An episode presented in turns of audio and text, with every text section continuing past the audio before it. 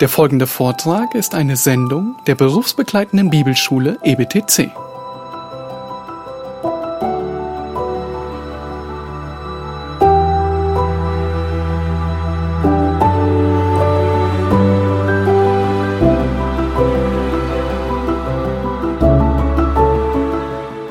Eines Nachts hatte ich einen Traum. Ich ging am Meer entlang mit meinem Herrn. Vor dem dunklen Nachthimmel erstrahlten Streiflichter gleich Bildern aus meinem Leben.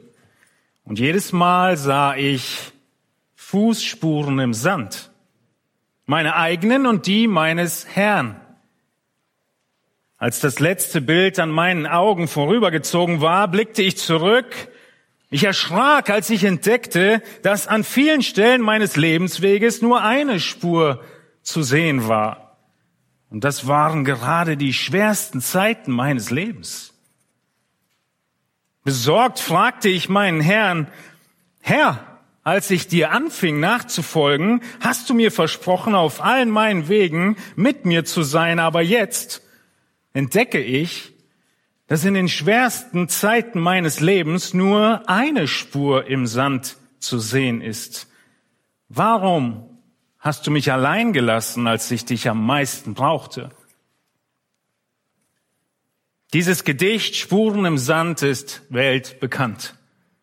Auf vielen verschiedenen Sprachen und es ist diese ergreifende Geschichte von dem Menschen, der in den Himmel kommt und dort auf sein Leben zurückblickt, seinen ganzen Lebensweg sieht und bemerkt, dass diese zwei Fußspuren auf dem Großteil seines Lebensweges zu einer verlaufen in den schwersten Wegstrecken.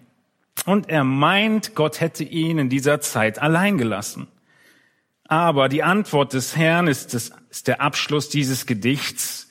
Da antwortete der Herr, mein liebes Kind, ich liebe dich und werde dich nie allein lassen. Erst recht nicht in Nöten und Schwierigkeiten. Dort, wo du nur eine Spur gesehen hast, da habe ich dich getragen. Auch in der Bibel begegnet uns immer wieder diese Kernbotschaft von dieser kurzen Geschichte, nämlich der Nähe Gottes zu uns. Unser Gott ist uns näher als unsere engsten Verwandten. Wir haben sein Wort. Er wird uns nie verlassen.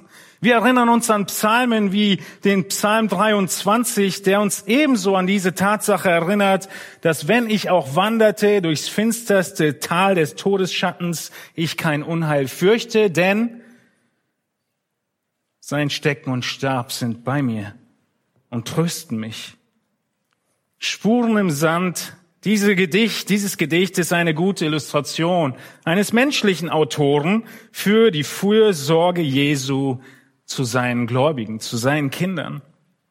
Wisst ihr, die Bibel nutzt ein ähnliches Bild im ersten Petrusbrief.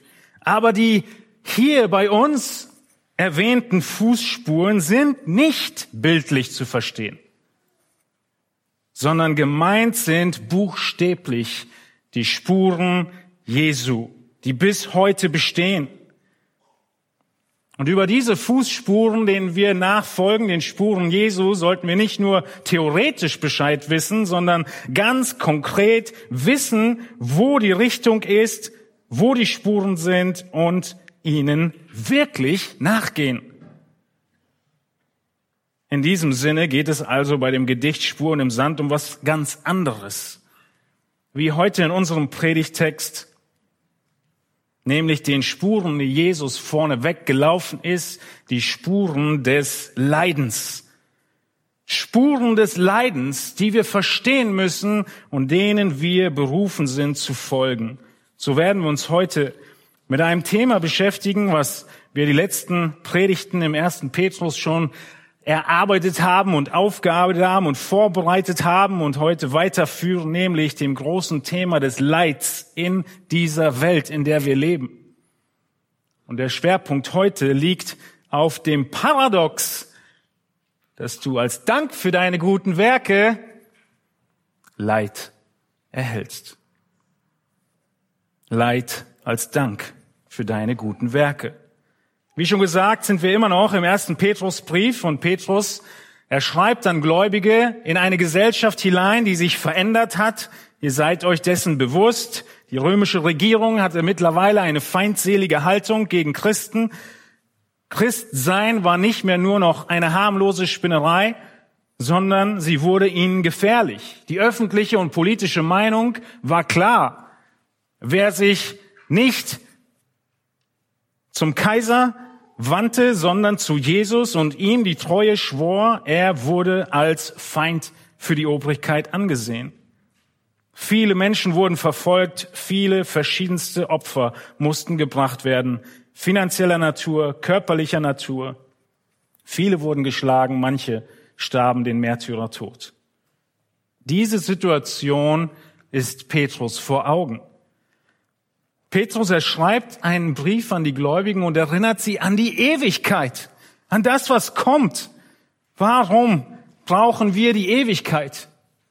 Ich möchte dich fragen, wie oft hast du in den letzten sechs Tagen an die Ewigkeit gedacht?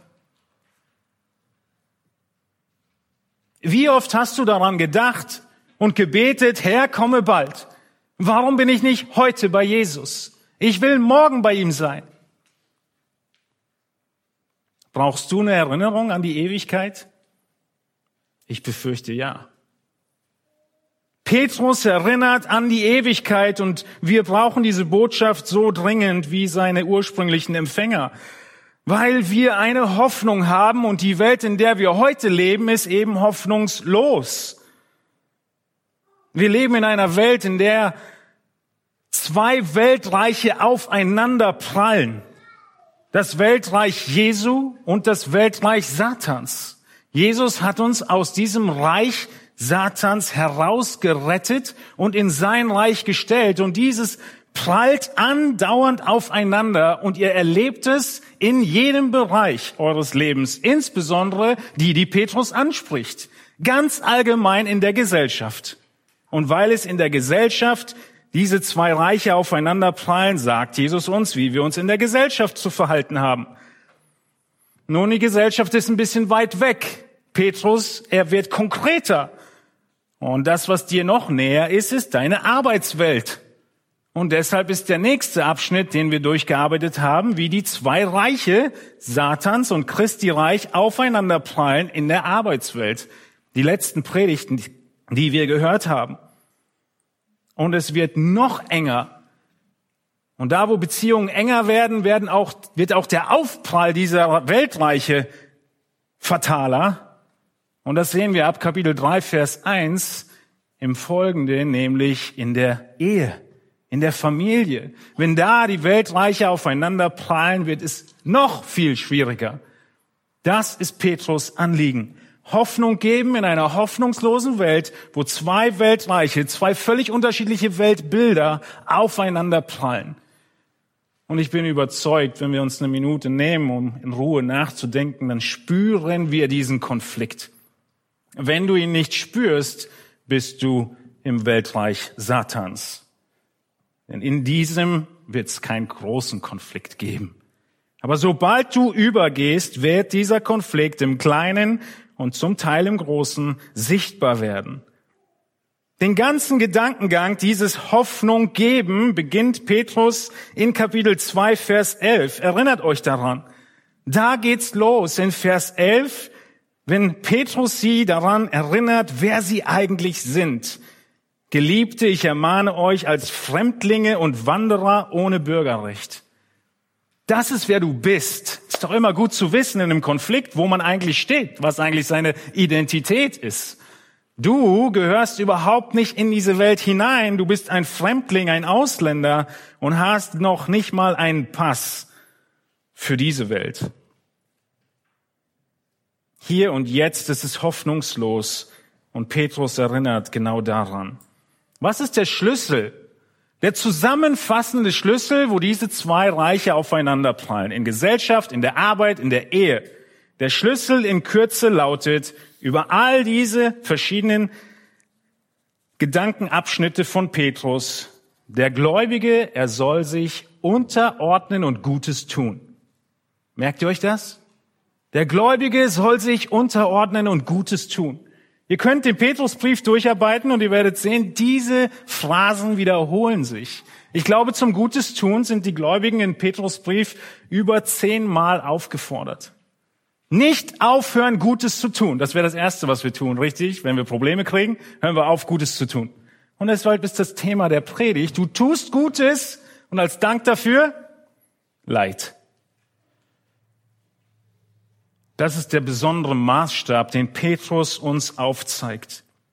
Der Maßstab nicht nur den guten und sanftmütigen Regierenden und Arbeitgebern sich unterzuordnen, das ist ja klar, sondern der Maßstab, den wir vor zwei Wochen gesehen haben, ist, den unvernünftigen Arbeitgebern und Autoritäten sollen wir dienen und uns ihnen unterordnen, den unzumutbaren, den grausamen, den ungerechten, sogar denen, die Schmerzen zufügen.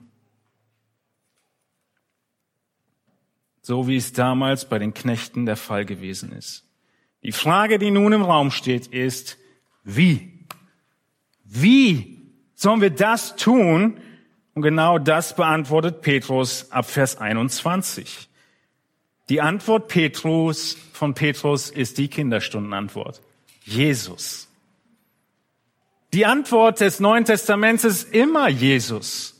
Aber was genau Jesus? Petrus erinnert uns heute Morgen an Jesu Leid. Petrus erinnert uns an Jesu Leid und liefert so die Motivation und die Befähigung, dass du in Unterordnung und Glaubensgehorsam mitten im Leid, in dem du stehst oder stehen wirst, gottgefällig reagieren kannst. Jesu Leid als Motivation und Befähigung für Unterordnung und Glaubensgehorsam, ob in der Gesellschaft, in der Arbeitswelt oder in der Ehe. Wenn der Dank für dein Gutes tun Verletzung ist, wenn der Dank für dein Gutes tun Mobbing ist, wenn der Dank für dein Gutes tun eine fiese Beleidigung ist, wenn der Dank für dein Gutes tun Missbrauch ist, Schmerz ist, wenn das der Dank für deine Arbeit ist, für deine Hingabe ist, dann bist du hier richtig, nämlich bei Jesus. Wisst ihr, die Welt, dieses andere Reich, hat auch eine Lösung anzubieten zu dem Problem Leid als Dank für deine guten Werke. Was ist die Lösung der Welt? Nur um sie kurz vor Augen zu haben. Die Lösung der Welt ist einfach. Du nutzt und suchst die nächstgelegene Chance, wartest sie ab und wirst dich rächen. Auf welche Weise auch immer.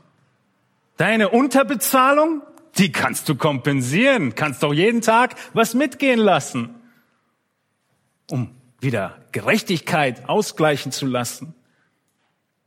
Du kannst so viel auf verschiedene Weise selbst Gerechtigkeit aufrichten. Aber genau das lesen wir nicht in Petrus Anweisung an Gläubige, die leiden, sondern der Hauptgedanke in diesen Versen der Arbeitnehmer zuvor war, dass Gott wohlgefallen hat an den Menschen, die ihm nach dem Vorbild Christi vertrauen. Vertrauen ist der Schlüssel. Wir haben gerade davon gesungen. Vertrauen in Situationen, wo wir Unrecht leiden.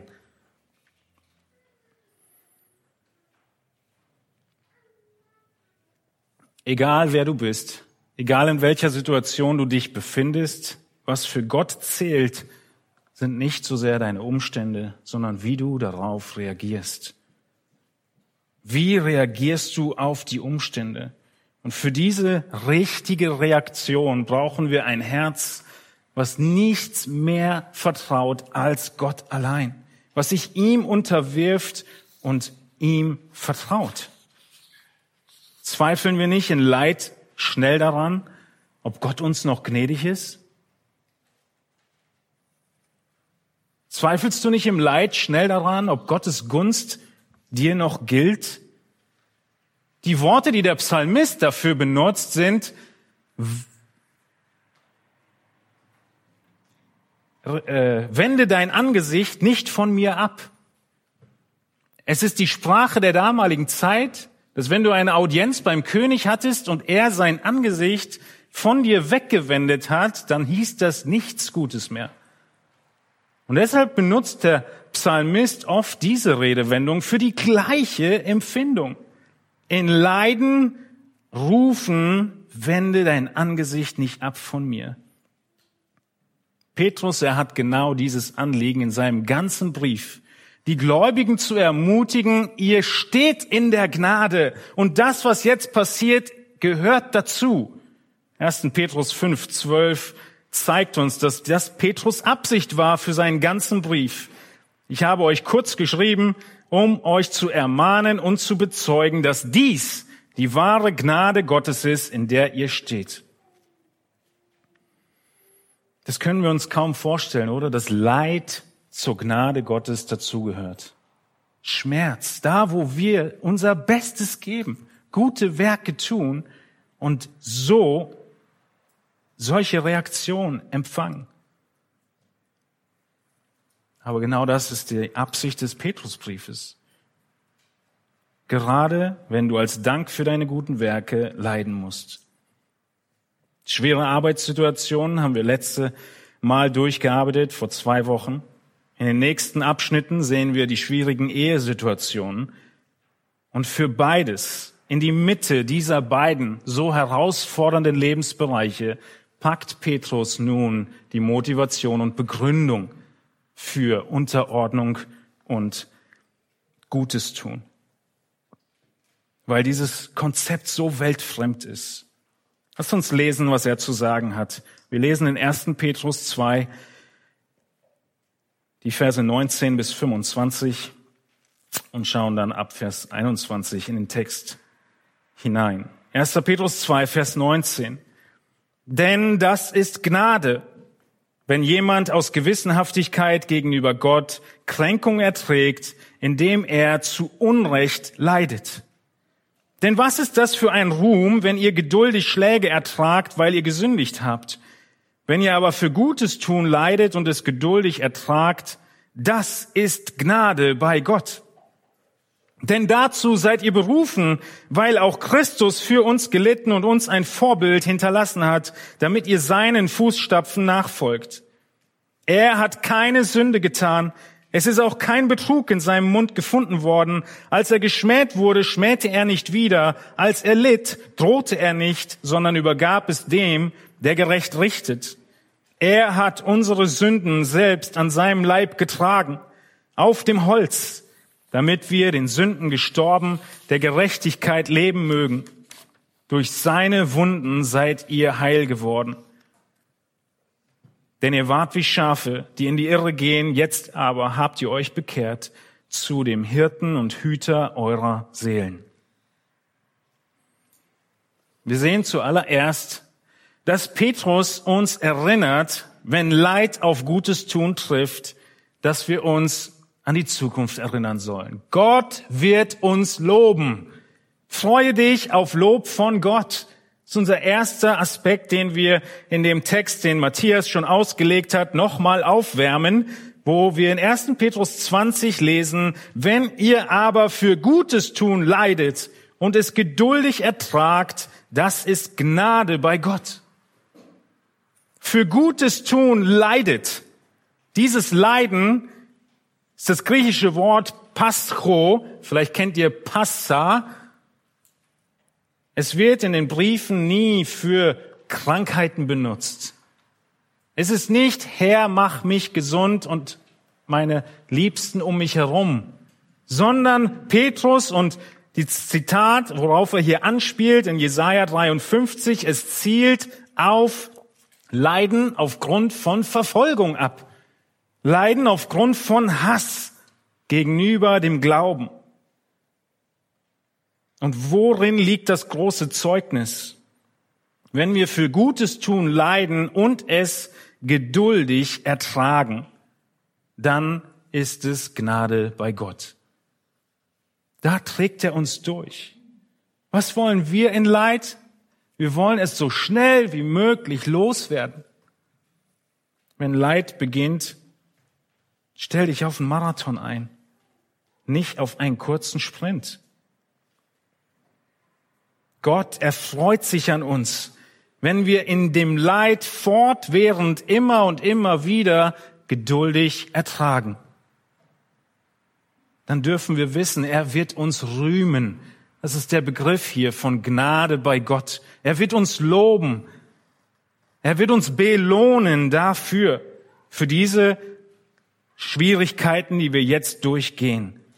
Das meint Petrus, wenn er sagt, das ist Gnade bei Gott. Du wirst den Zuspruch und das Lob Gottes am letzten Tag erhalten.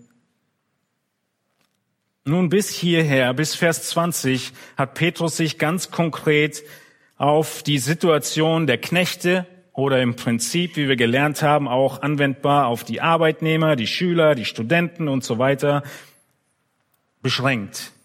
Aber ab Vers 21 wird deutlich, dass er ein generelles Prinzip anführt.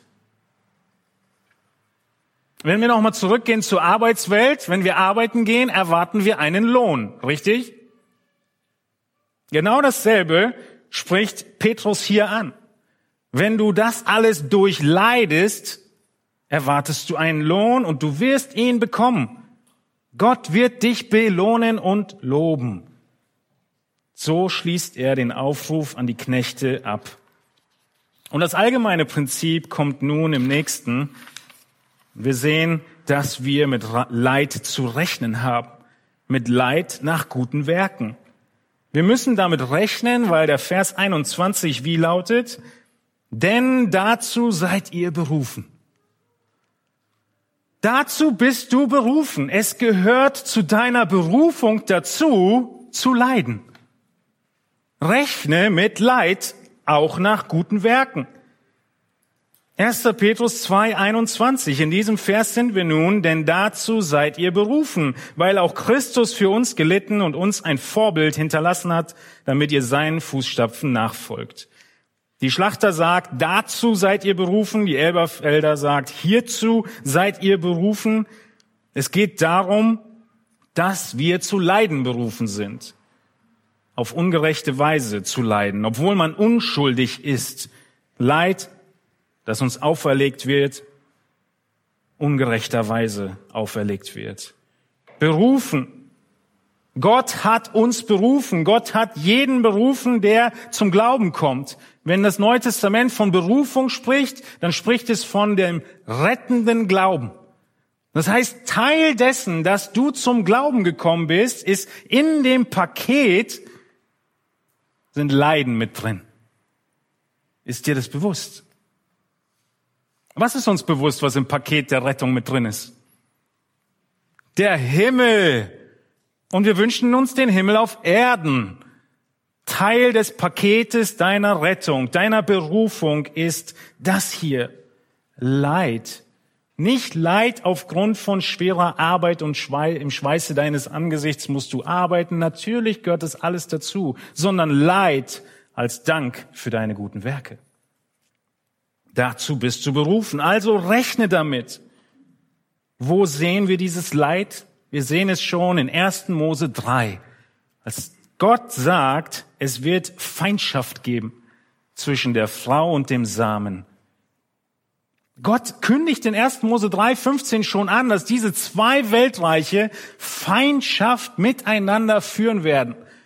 Der Frau, ja, im, als, als Bild für die ganze Welt und dem Samen als Bild für das himmlische Reich. Die Feindschaft wird da sein. Er wird dir den Kopf zertreten und du wirst in die Ferse stechen. Ihr kennt diesen Vers. Es mag hart klingen, aber Gottes Plan und Reihenfolge war immer erst das Kreuz, dann die Krone. Erst das Kreuz, dann die Krone. Erst die Leiden, dann die Verherrlichung. Genauso wie das beste und wertvollste Gewürz erst in der Mühle gemahlen werden muss, zerquetscht werden muss, um seinen vorzüglichen Charakter in Geruch und Geschmack zu entfalten, genau so musst auch du zerpresst werden, zerkleinert werden, zerquetscht werden, sodass die Vorzüge des Charakters Christi in deinem Leben wahrnehmbar werden, geschmeckt werden, gerochen werden. Wenn du dir ein Leben ohne Leid und ohne Betrug wünschst, dann lebst du in der falschen Welt. Denn diese Welt steht uns erst bevor. Und Petrus ergibt uns Jesus als Beispiel, um uns zu motivieren. Vielleicht sitzt du hier und erfährst gar kein großes Leid in deinem Leben. Nun, die Schrift sagt nicht, dass jeder Moment deines Lebens Leid ist. Jesus hat 33 Jahre gelebt. Es war nicht jede Minute leidvoll. Aber rechne mit Leid und bereite dich darauf vor, dass auf gute Werke Leid folgt. Wie tust du das? Du bereitest dich darauf vor, indem du das in kleinen Dingen deines jetzigen Alltags tust. In den kleinen Momenten auf der Arbeitsstelle. In diesen Momenten, wo du schon zusammenzuckst und denkst, ich sag das jetzt nicht, weil dann ernte ich einen schiefen Blick. Dieser schiefe Blick ist schon Leid für dich und du magst vielleicht einknicken. In den kleinen Momenten unseres Alltags üben und trainieren wir für den großen Moment, an dem vielleicht auch du sagen wirst müssen, hier stehe ich. Rechne mit Leid nach guten Werken. Es gehört zu unserer Berufung dazu. Nun sehen wir, wie Paulus die Motivation gibt für das Ertragen des Leides in Jesus Christus. In den Versen 21 bis 25 konzentriert sich Petrus jetzt auf Jesus Christus. Und wir sehen hier neun Dinge, die Jesus für dich getan hat. Neun Dinge, an die du dich erinnern musst, wenn du als Dank für Gutes tun leidest. So Gott will, schaffen wir heute sieben davon. Erinner dich an Christi Werk an deiner Stelle. Erinner dich an Christi Werk an deiner Stelle ist die große Zusammenfassung von diesen Versen. Lasst uns diese sieben Punkte für heute durcharbeiten. Woran muss ich mich erinnern, wenn Leid kommt? Was ist meine Roadmap, die ich abarbeite in schwierigen Situationen, meine Checkliste? Erstens erinnerst du dich daran, in Vers 21, Christus hat auch für dich gelitten. Christus hat auch für dich gelitten. Seht ihr, wie der Vers weitergeht? Dazu seid ihr berufen, weil auch Christus für uns gelitten hat. Du bist nicht allein. Du leidest nicht allein, sondern Christus hat auch für dich gelitten. Alle waren gegen ihn. Insbesondere in den letzten Tagen seines Lebens. Und lasst uns kurz innehalten und überlegen, wer hier eigentlich den Füller in der Hand hat und diese Worte schreibt. Wer schreibt diesen Brief? Wer schreibt diesen Satz? Christus hat für uns gelitten. Petrus. Erinnert ihr euch? Petrus, der Petrus, der diesen Leiden Jesu so nah war, wie kein anderer Mensch es sein konnte. Er schreibt, Jesus hat für uns gelitten. Petrus, der mit dem Schwert im Garten Gethsemane intervenieren wollte. Der Petrus, der Jesus nie verlassen wollte. Der Petrus, der als er Leid nur gerochen hat, als er Verachtung nur hat kommen sehen, in dem Moment im Innenhof des Hohen Rats, dieser Petrus, der in dem Moment, als Jesus bereits ins Gesicht gespuckt wurde, als Jesus bereits mit Fäusten geschlagen wurde, dieser Petrus, der in diesem Moment dieses kleine Leid der Verachtung Gut, vielleicht hätte mehr daraus werden können. Beantwortet mit Worten zu einer Magd, die zu ihm sagt, auch du warst mit Jesus dem Galiläer. Er stattdessen leugnet und vor allen spricht, ich weiß nicht, was du sagst. Und als er in den Vorhof hinausging, eine andere Frau zu ihm redet, die auch dort war, und auch sie sagt, dieser war mit Jesus, dem Nazarener. Und Petrus erleugnete nochmals, jetzt mit einem Schwur, ich kenne den Menschen nicht. Und dann kommen alle möglichen Leute, die umherstehen, zu ihm und sagen, dein Akzent verrät dich, du bist aus dem Norden. Und er fängt an, sich zu verfluchen und zu schwören, ich kenne den Menschen nicht. Dieser Petrus schreibt, Jesus hat für uns gelitten. Dieser Petrus, der im nächsten Moment den Hahn krähen hört und sich erinnert, dass Jesus ihm sagte, du wirst mich dreimal verleugnen. Dieser Petrus, der dann hinausging und bitterlich weinte. Dieser Petrus schreibt diese Verse, die wir jetzt lesen. Er war so nah dran, wie niemand anders es sein konnte. Und er sagt, dazu seid ihr berufen. Christus hat für uns gelitten und es ist Teil des Rettungspaketes, dass wir leiden. Christus hat uns ein Vorbild hinterlassen. Du könntest einfügen, ich hab's gesehen, ich war dabei. Aber das Schwerste kommt jetzt in Vers 21, damit ihr seinen Fußstapfen nachfolgt. Und auch das wurde ihm verheißen. Ihr wisst, was in Johannes 21 steht. Petrus wird wiederhergestellt, liebst du mich? Jesus antwortet ihm zum Ende dieses Gesprächs, Du wirst deine Hände ausstrecken und ein anderer wird dich gürten und führen, wohin du nicht willst. Dies aber sagte Jesus, um anzudeuten, durch welchen Tod er, Petrus, Gott verherrlichen werde. Und nachdem er das gesagt hatte, spricht er zu ihm, folge mir nach. Seht ihr diese ganzen Parallelen? Jesus, Petrus hat das Leiden erlebt, Petrus weiß genau, wo sein Leben enden wird. Im schwerstem Leid.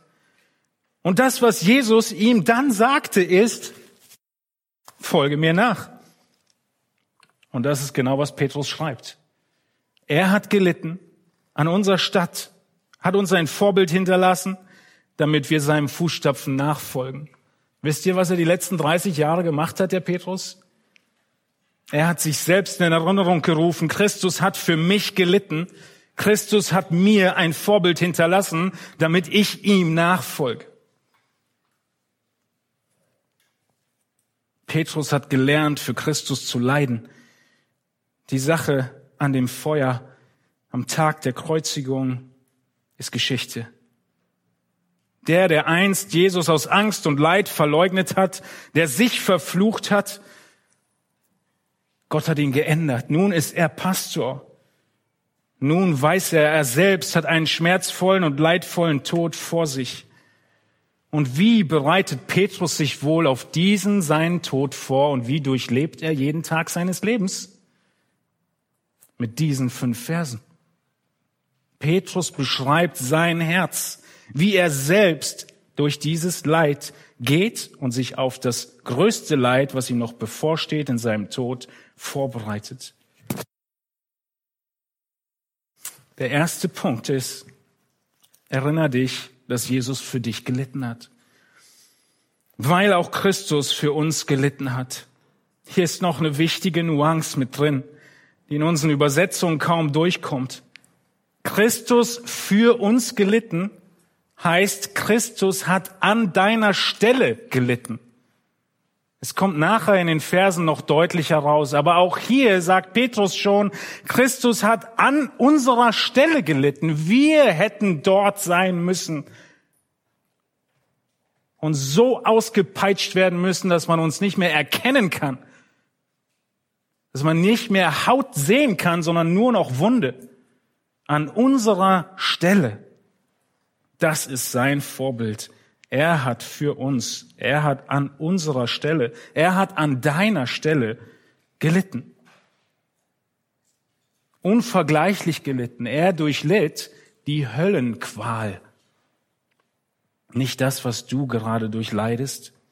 Und deshalb ist dieses sein Vorbild so groß. Kommen wir zum zweiten Punkt, sein Vorbild. Christus hat für uns gelitten, war das erste. Das zweite, Christus hat uns ein Beispiel gegeben. Er ist ein Vorbild für uns. Dieses Vorbild ist ein Begriff, der begonnen hat, sich zu etablieren als ein Schriftstück oder einen Buchstaben nachzeichnen. Christus ist unser Vorbild. Er hat die Linien gezeichnet. Und unsere Aufgabe ist es, sie nachzuzeichnen. Wie in der ersten Klasse, erinnert ihr euch? Buchstaben lernen. Natürlich steht J für Jesus. Er hat es vorgezeichnet und wir zeichnen es nach. Das ist das Vorbild Jesus. Und dann sagt er, dass wir seinen Fußstapfen nachfolgen. Dieses Nachfolgen seiner Fußstapfen ist ein Verb, das beschreibt, dass man sehr dicht auf den Fersen jemandem folgt. Nicht einfach irgendwo sehen. Nicht Jesus ist da gegangen, ich nehme mal die Route sondern so wie beim Buchstaben genau auf der Linie bleiben, sonst gibt's kein Smiley. Genauso ist es bei Jesus, nah an seinen Versen bleiben. Er ist das Vorbild, er ist das Muster, das wir kopieren. Sein Leben ist unser Beispiel, wie Gott gefälliges Leiden aussieht, obwohl wir es nicht verdient haben. wir sollen wie Christus diese Sünden ertragen. Aber wir werden natürlich nicht wie Christus für diese Sünden sühnen. Das hat nur er gemacht. Wir imitieren die Haltung von Jesus zu gerechtem Leiden. Also Leiden, obwohl wir es nicht verdient haben, obwohl wir gerecht sind. Wir wollen und sollen Jesus nicht einfach bewundern, sondern wir sollen ihn nachahmen. Und er gibt uns die Richtung vor in die wir gehen sollen. Jesus hat es schon von Anfang an seinen Jüngern gesagt, bevor er ans Kreuz ist. Lesen wir in Johannes 15, Vers 18, wenn euch die Welt hasst, so wisst, dass sie mich vor euch gehasst hat. Wenn ihr von der Welt wärt, so hätte die Welt es ihre lieb. Weil ihr aber nicht von der Welt seid, sondern ich auch euch aus der Welt heraus erwählt habe, darum hasst euch die Welt. Gedenkt an das Wort, das ich zu euch gesagt habe. Willst du einen Vers auswendig lernen? Der eignet sich offensichtlich gut. Gedenkt an das Wort, das ich zu euch gesagt habe. Der Knecht ist nicht größer als sein Herr. Haben sie mich verfolgt, so werden sie auch euch verfolgen. Haben sie auf mein Wort argwöhnisch Acht gehabt, so werden sie auch auf das eure argwöhnisch Acht haben. Aber das alles werden sie euch antun, um meines Namens willen, denn sie kennen den nicht, der mich gesandt hat. Nicht nur hat Jesus es vor seiner Kreuzigung vorhergesagt, wir sehen in der Apostelgeschichte in den ersten Gemeinden, dass die Apostel evangelisieren, zurückkommen und das Evangelium verkünden, die Seelen der Jünger stärken in Apostelgeschichte 14, 22 und sie ermahnen sie, die jungen Gläubigen, unbeirrt im Glauben zu bleiben und sagen ihnen, dass wir durch viele Bedrängnisse in das Reich Gottes eingehen müssen.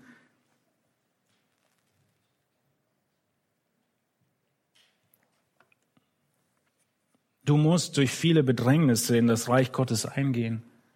Es gibt keinen anderen Weg. Ist dir bewusst, dass Jesus nie für diese Welt Friede, Freude, Eierkuchen versprochen hat? Dass Jesus für diese Welt nie versprochen hat, dass es dir wohl ergehen wird, du reich wirst und deine Insel bekommen wirst oder Frieden haben würdest? Hast du jemals die Kosten überschlagen, was es heißt, Jesus nachzufolgen? Oder bist du einfach nur ein Fan von Jesus und findest ihn toll? Findest es toll, dass er dir den Himmel anbietet? Erst das Kreuz, dann die Krone. Jesus warnt und sagt, wenn du gehen willst, geh jetzt. Überschlag die Kosten der Nachfolge. Wenn du es noch nie getan hast, tu es heute und entscheide dich, ist es dir wert, diese Welt zu verlieren, um die ewige zu gewinnen oder nicht? Du kannst kein halbherziges Christsein führen, Es würde nur offenbaren, dass die Welt dich liebt. Und sie liebt nur die ihren. Das heißt nicht, dass jeder Tag in unserem Leben voll Leid ist, sondern die Momente kommen. Timotheus wird von Paulus im zweiten Timotheus 3 gesagt, Vers 12, und alle, die gottesfürchtig leben wollen in Christus Jesus, werden Verfolgung erleiden. Braucht ihr klarere Ermahnung? Diese Kosten müsst ihr einberechnen. Wie können wir das schaffen? Indem wir uns das Vorbild Christi vor Augen halten, wenn du für Gutes tun Leid ertragen musst. Er hat die Richtung vorgegeben, er zeichnet seine Schrift vor und du zeichnest sie nach, du folgst seinen Fußstapfen. Nun, es gibt einen großen Unterschied zum Leben Jesu inmitten dieser Leiden. In Vers 22 sehen wir das. Nämlich, Jesus drittens hat keine Sünde begangen. Jesus hat keine Sünde begangen. 1. Petrus 2, 22. Er hat keine Sünde getan. Es ist auch kein Betrug in seinem Mund gefunden worden. In all diesem Leid, was zu Unrecht ihm angetan wird, bleibt er ohne Flecken, ohne Makel, ein makelloses und unbeflecktes Lamm, wie Petrus in 1. Petrus 1, 18 schon sagte. In 1. Petrus 3, 18 betont Petrus später nochmal, Christus ist einmal für, hat einmal für Sünden gelitten, der Gerechte für die Ungerechten. Wenn du dich erinnerst, wie du durch Leid gehen kannst, als Dank für deine guten Werke, dann erinnere dich, dass Jesus in seinem Leid keine Sünde begangen hat. Er war das Lamm Gottes, das die Sünde der Welt hinwegnimmt, das makellose Lamm. Ihr erinnert euch, oder, an Matthäus 26, 59, die obersten Priester und die Ältesten und der Hohe Rat, sie suchen ein falsches Zeugnis, um Jesus zu töten. Sie brauchen einen Grund, um ihn anzuklagen und sie finden keinen. Sie fanden kein falsches Zeugnis, obwohl viele falsche Zeugen herzukamen, fanden sie doch keins. Selbst die falschen Zeugen konnten nichts aussagen. Natürlich wissen wir, dass sie letztlich doch einen gefunden haben. Gutes tun und dafür Leid als Dank. Das war das Kennzeichen vom Leben Jesu, aber ohne jegliche Sünde. Weißt du, Jesus er war der einzige Mensch, der je lebte, der hätte sagen können, das ist nicht fair. Weil er hatte wirklich keine Sünde. Jeder andere von uns hat Sünde. Und das, was wir verdienen mit auch nur einer Sünde, wie wir letzten Sonntag gehört haben, ist der ewige Tod. Keiner von uns kann sagen, es ist nicht fair. Jesus hätte es sagen können, aber er blieb ruhig. Wir sehen genau das in dem vierten Schritt, äh, den wir hier erkennen, was Jesus für uns getan hat. Kein Betrug wurde in seinem Mund gefunden. Petrus zitiert hier Jesaja 53, 9. Man bestimmte sein Grab bei Gottlosen, aber bei einem Reichen war er in seinem Tod, weil kein Unrecht getan hatte und kein Betrug in seinem Mund gewesen war. Diese zwei Elemente, die wir gerade gesehen haben. Kein Betrug in seinem Mund. Nichts Gerissenes, nichts Verschlagenes bedeutet dieses Wort.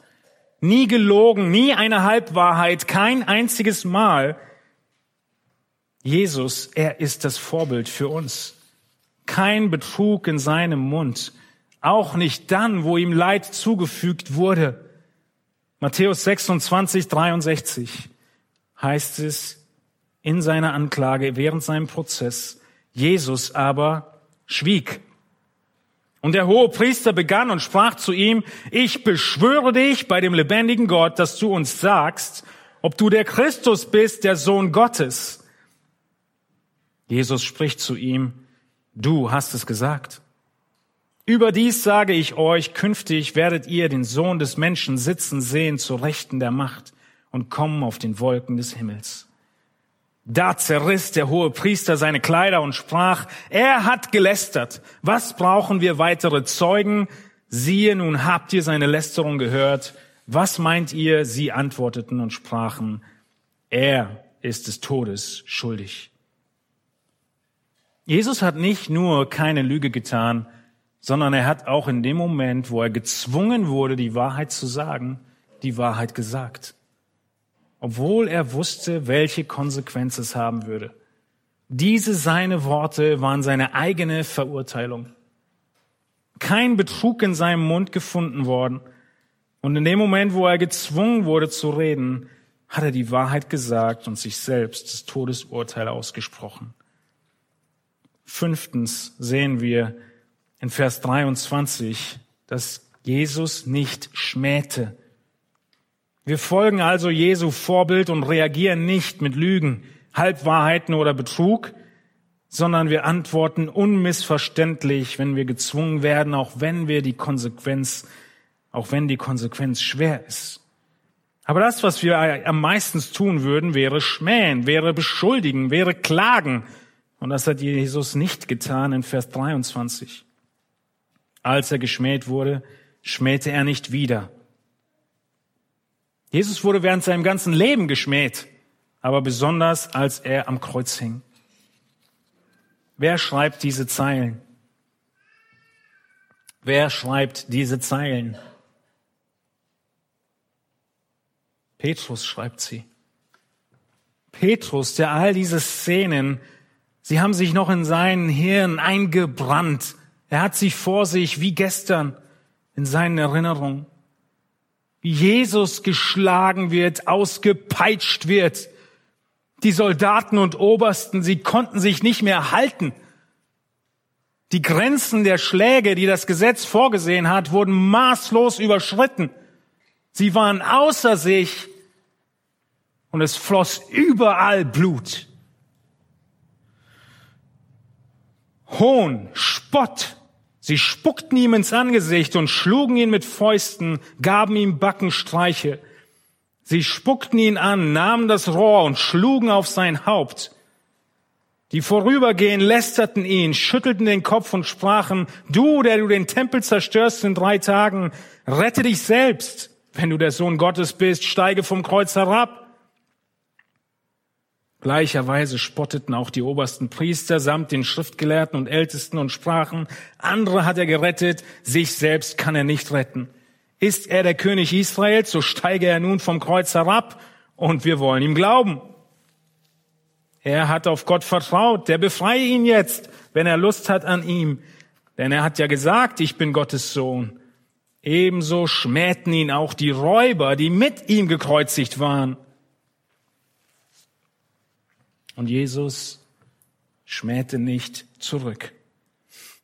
Wie reagierst du,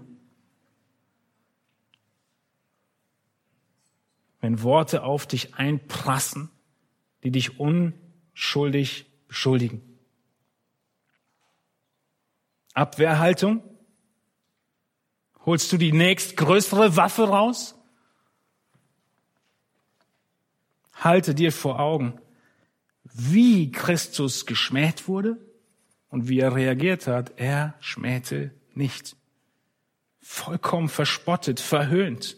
Und er hat nicht zurückgeschimpft. Kein einziges Mal. Er ist das Vorbild für dich und mich, für ungerechte Leiden in der Gesellschaft, auf der Arbeit, und in jedem anderen Bereich unseres Lebens. Greif du nicht auch nach Dreck, wenn du mit Dreck beschmissen wirst. Wir sehen weiter in Vers 23, er schmähte nicht wieder und er sprach auch keine Drohung aus. Wir würden zurückschmeißen mit Dreck und wir würden sagen, warte ab.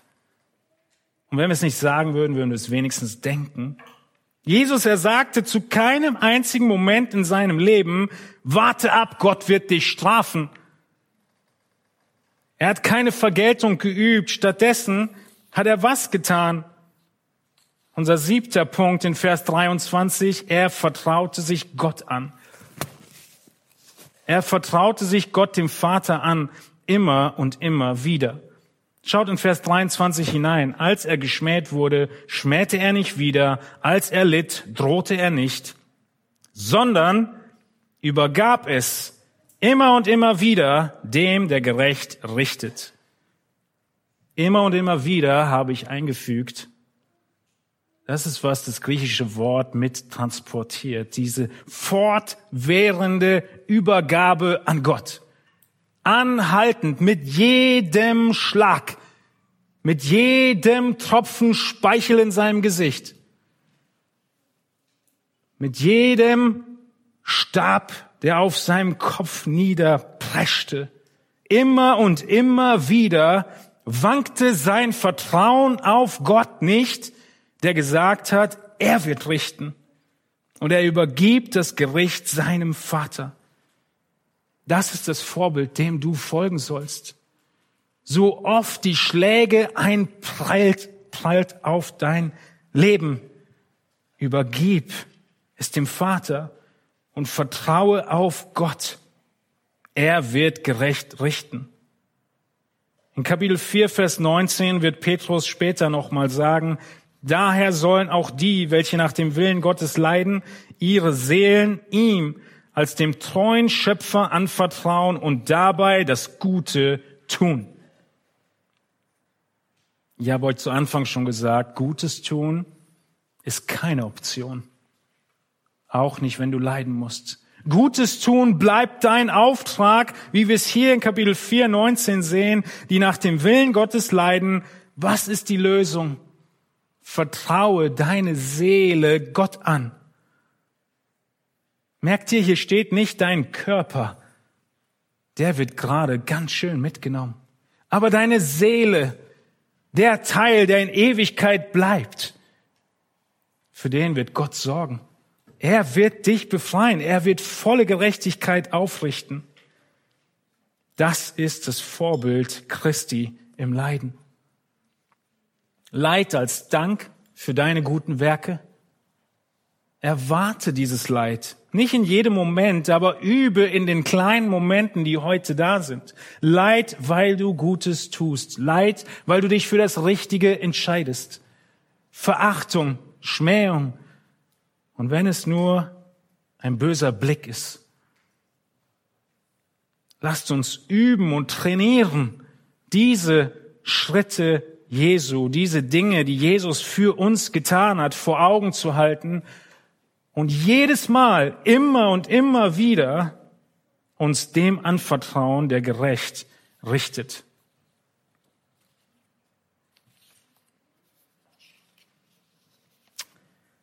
C.S. Lewis, ein christlicher Autor, er schreibt in einem seiner Zitate, Gott flüstert zu uns in unseren Freuden, redet zu uns in unserem Gewissen und schreit uns an in unserem Schmerz.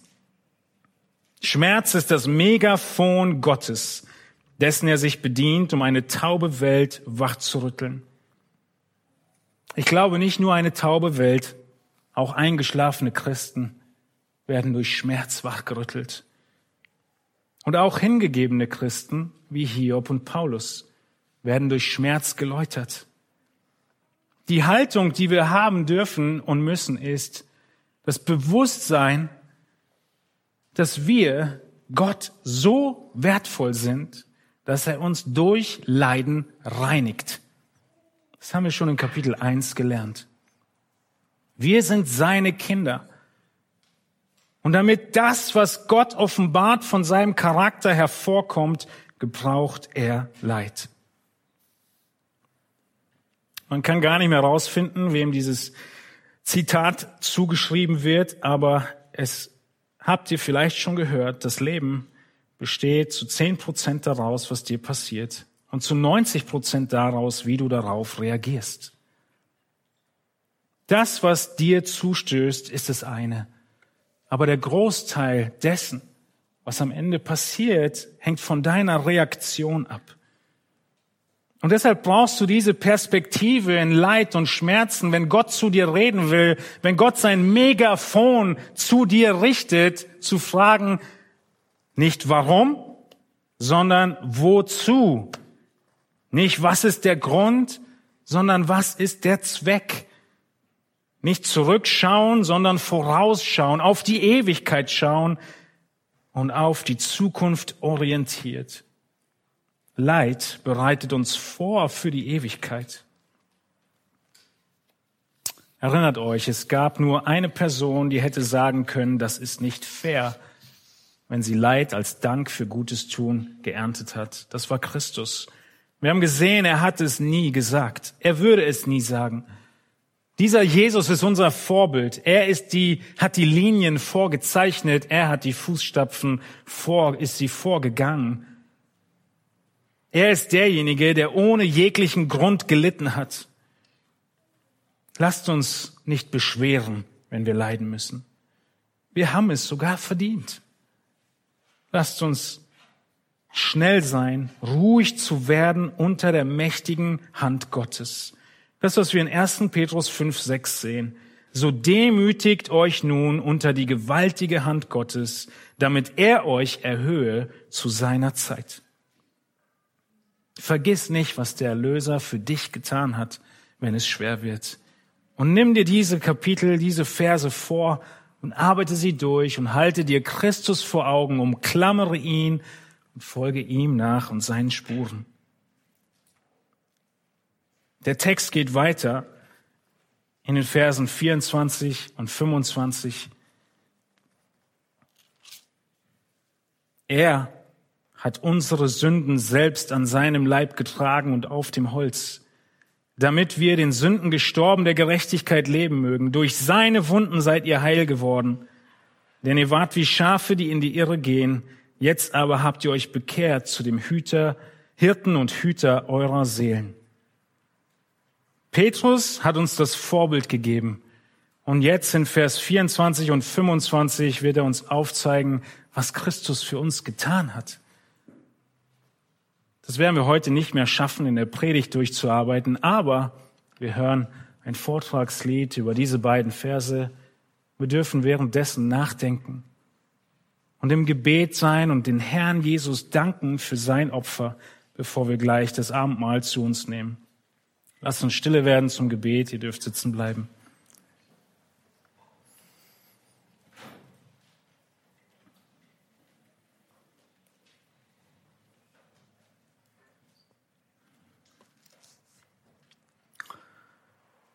Herr Jesus Christus, wir brauchen so oft die Erinnerung an die Ewigkeit. Vergib uns, wie viel wir mit uns selbst und unserem Bauchnabel und den Dingen dieser Welt beschäftigt sind. Und es ist so häufig, dass wir zu Recht leiden, weil wir in der Welt leben, in der wir so viele Fehler tun. Und wir wollen dich bitten, dass wir umso eifriger und schneller die Konsequenzen von gerechtem, äh, äh gerechtfertigtem Leiden annehmen. Aber dein Wort, es spricht von Anfang bis Ende davon, dass diejenigen, die deine Kinder sind, diejenigen, die wir deine Knechte sind, nicht höher sind als unser Herr. Ich möchte dich bitten, Herr, dass dein Heiliger Geist unsere Herzen trösten möge und Frieden schenken möge, so wie Jesus es seinen Jüngern sagte, in der Welt habt ihr Bedrängnis, aber seid getrost, ich habe die Welt überwunden. Bei dir finden wir Frieden, auch in Leid. Lass du uns die richtige Perspektive haben der Kürze des Leides, auch wenn es Jahre sein mögen, in denen wir in Herausforderungen in dieser Welt stehen, um ein Zeugnis für dich zu sein. Ja, zerquetsche und zerpresse uns, wie es dir gefällt, so dass der Wohlgeruch Christi durch jedes unserer Leben in dieser Welt erfahrbar wird und wir die Herrlichkeit deiner Eigenschaften, unser Gott, in dieser Welt verbreiten und sichtbar wird, auch in unseren Leiden, wer du bist und wer du, Herr Jesus Christus, bist. Danke für dein Werk, für dein Vorangehen und dass du auf dich genommen hast, was niemand von uns hätte tun können. Die Leiden durch die Hölle hindurch, um uns ewiges Leben zu schenken. Amen.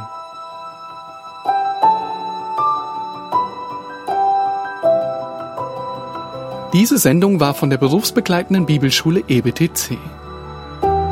Unser Ziel ist, Jünger fürs Leben zuzurüsten, um der Gemeinde Christi zu dienen. Weitere Beiträge, Bücher und Informationen findest du auf ebtc.org.